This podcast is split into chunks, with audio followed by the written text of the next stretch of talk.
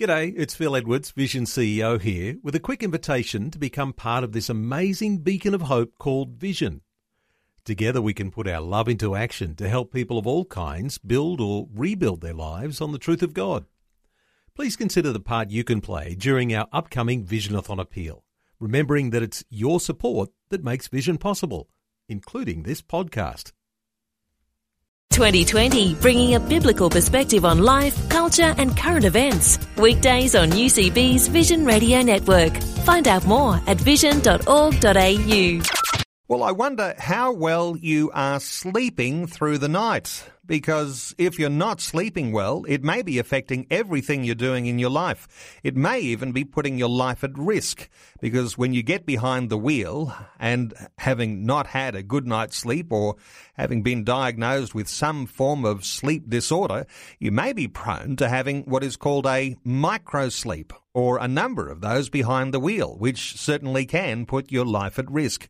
Well, Dr. Carmel Harrington is sleep medicine research scientist and the author of a book called The Complete Guide to a Good Night's Sleep. And Carmel is joining us now. Hello, Carmel. Welcome to 2020. Hello, Neil, and thank you for having me on your program.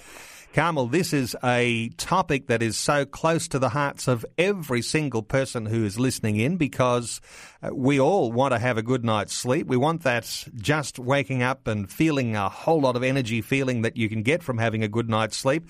But unfortunately, that's not the case with so many people. A lot of people are suffering under uh, all sorts of sleep disorders.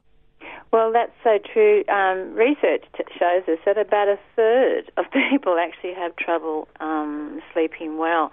And in fact, a new um, study that came out um, showed that about four out of five women actually um, report feeling tired, sleepy, or exhausted, which I think is really, really sad because um, just in the short term, if you don't, if you feel tired and exhausted, you don't have a lot of vitality for living your life and um, that's a real shame. So I'd really, I mean, more women than men reported it. There was about um, two thirds of men, but in fact, four out of five women. So, um, but by and large, it's a huge problem. So we really need to start looking at how we sleep, whether we're giving ourselves enough time in bed or whether we have a sleep disorder, because without good sleep, our, our physical health and our mental well-being will suffer.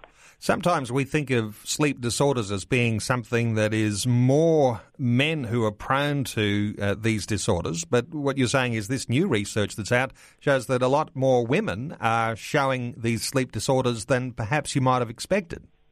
Well, it, it's very clear um, that women are tired. More women than men complain are, are tired. And so, what we do know from research we've known for a while that women need more sleep than men. They need about 20 to 30 minutes every day more, and most will struggle to get it. The other thing that um, this survey showed is that um, women admitted to snoring, but they actually don't like being told they snore, and they will argue. Some, you know, a percentage of them will argue with their partner and say they don't snore. So that means that one of the more most common uh, sorts of sleep disorders, which is sleep apnea, is very underdiagnosed in women because sometimes, you know, the, the GP will say to a woman, Do you snore? And she'll say, Oh, no, or not very much, you know, whereas a husband will admit that they snore because it's seen as um, women perceive snoring as being unfeminine. So it means that not only do women need more sleep, but sometimes if they have a sleep disorder, it won't be diagnosed as quickly because they don't admit to some of the um, characteristics of the sleep disorder, which is really unfortunate. Now, you might be sharing a bed with a husband or a wife, and they might be giving you constant nudges and saying roll over or whatever. But if you don't have someone who shares your bed and no one there to tell you if your sleeping doesn't seem normal, how do you actually do some sort of a self diagnosis? Well, look, that's a really important question. So, there are sleep apps these days that you can record your sleep. So, on iPhone or um, the Android phones, you can actually download an app and you can record your sleep so you know whether you're, you're snoring or you're very restless. But the other uh, telltale sign is if you're really tired the next day. Now, lots of people are tired because they don't give themselves enough time in bed. So they only give themselves five hours in bed, and so they're going to be very tired the next day. But other people actually will be in bed for eight hours and they may think they're sleeping well, but they'll wake up and feel really, really tired, um, feel completely unrefreshed, maybe have a morning headache, and find it difficult to get through the day. Now, that's not normal because our sleep is meant to re- refresh us and restore us and make us feel you know, really ready to take on the day. So if you're walking around feeling tired and unmotivated, um, not well, it's really important that you talk to your doctor about your sleep, um, and because they will then know what to do next, hopefully. So they will might might um, take you, organise a sleep study for you, or get you to run a diary on your sleep, and so you can actually get a concept of how you're sleeping. Because sleep is just as important as exercise and nutrition. And at the moment, most people recognise that nutrition and exercise are their two pillars of health. But from where I stand, there's three pillars of health, and sleep is very, very fundamental. Sleep is our third pillar of health, and without good sleep, we will we will struggle to have good health or, or good state of mental well-being. And I think for women, especially this is my great interest. Um, women often don't prioritise their sleep. They come home from work, and I'm not saying women are more busy around the home than men because that's you know every household is very different.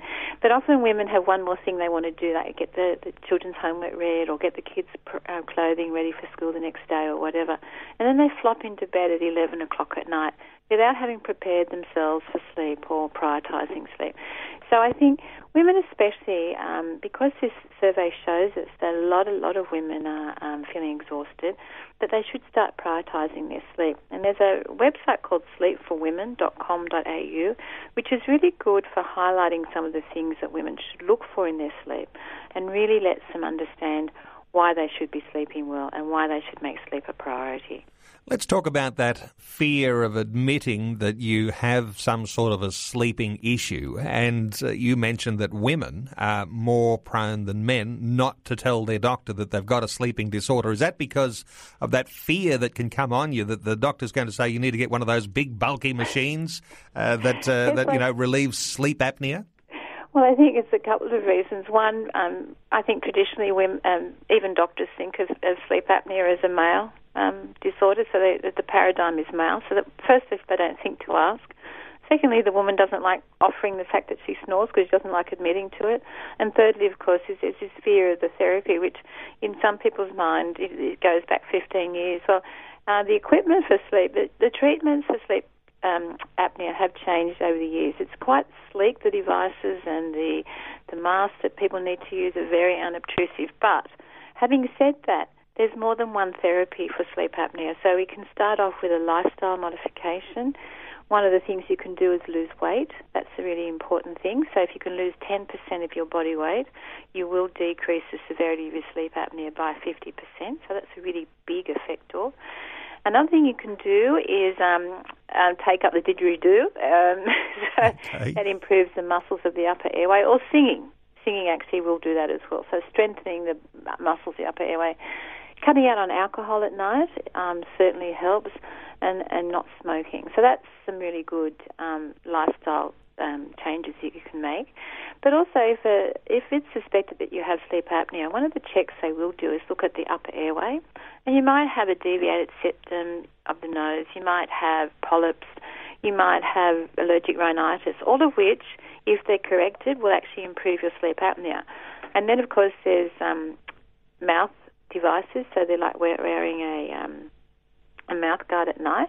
And then if none of those things work, then you may well end up on, on therapy. But there's a whole transition, and I think the important thing is for everyone to realize that the best thing you can be is informed. In, informed about how you sleep, informed if you have a problem, and informed about what potential therapies are out there for you to, to have, to, which will actually make you a healthier person and actually enable you to live longer. So it's a matter of making those simple lifestyle changes, and uh, we're not going to forget quickly. Uh, learn the didgeridoo and sing loudly. Uh, those they're, they're fabulous. But then, uh, Which is a great if, way of living a vital life. Really, it is. It? But then going to your doctor, being honest with your doctor about your sleep, and uh, then expecting that the doctor will have some form of treatment that might be just right for you.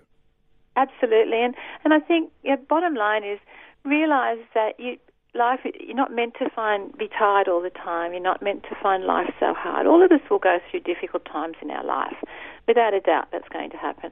But if month after month after month you're finding every day difficult to get through and you're really tired, please do something about it because sleep can be improved.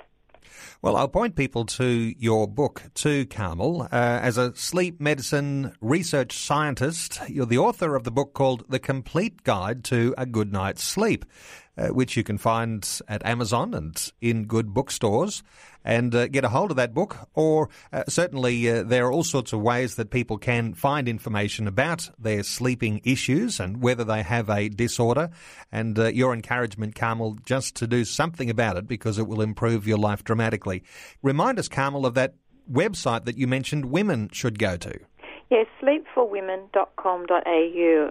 Of course, men can go there too Neil, if they wish, but it's actually focused towards women. So it's, it's just a, a resource for women to recognise that women and men do sleep differently. That's the bottom line, and they need to understand how their life cycle affects their sleep. It's worth following through. Dr. Carmel Harrington, great talking to you. Thanks so much for being with us on 2020.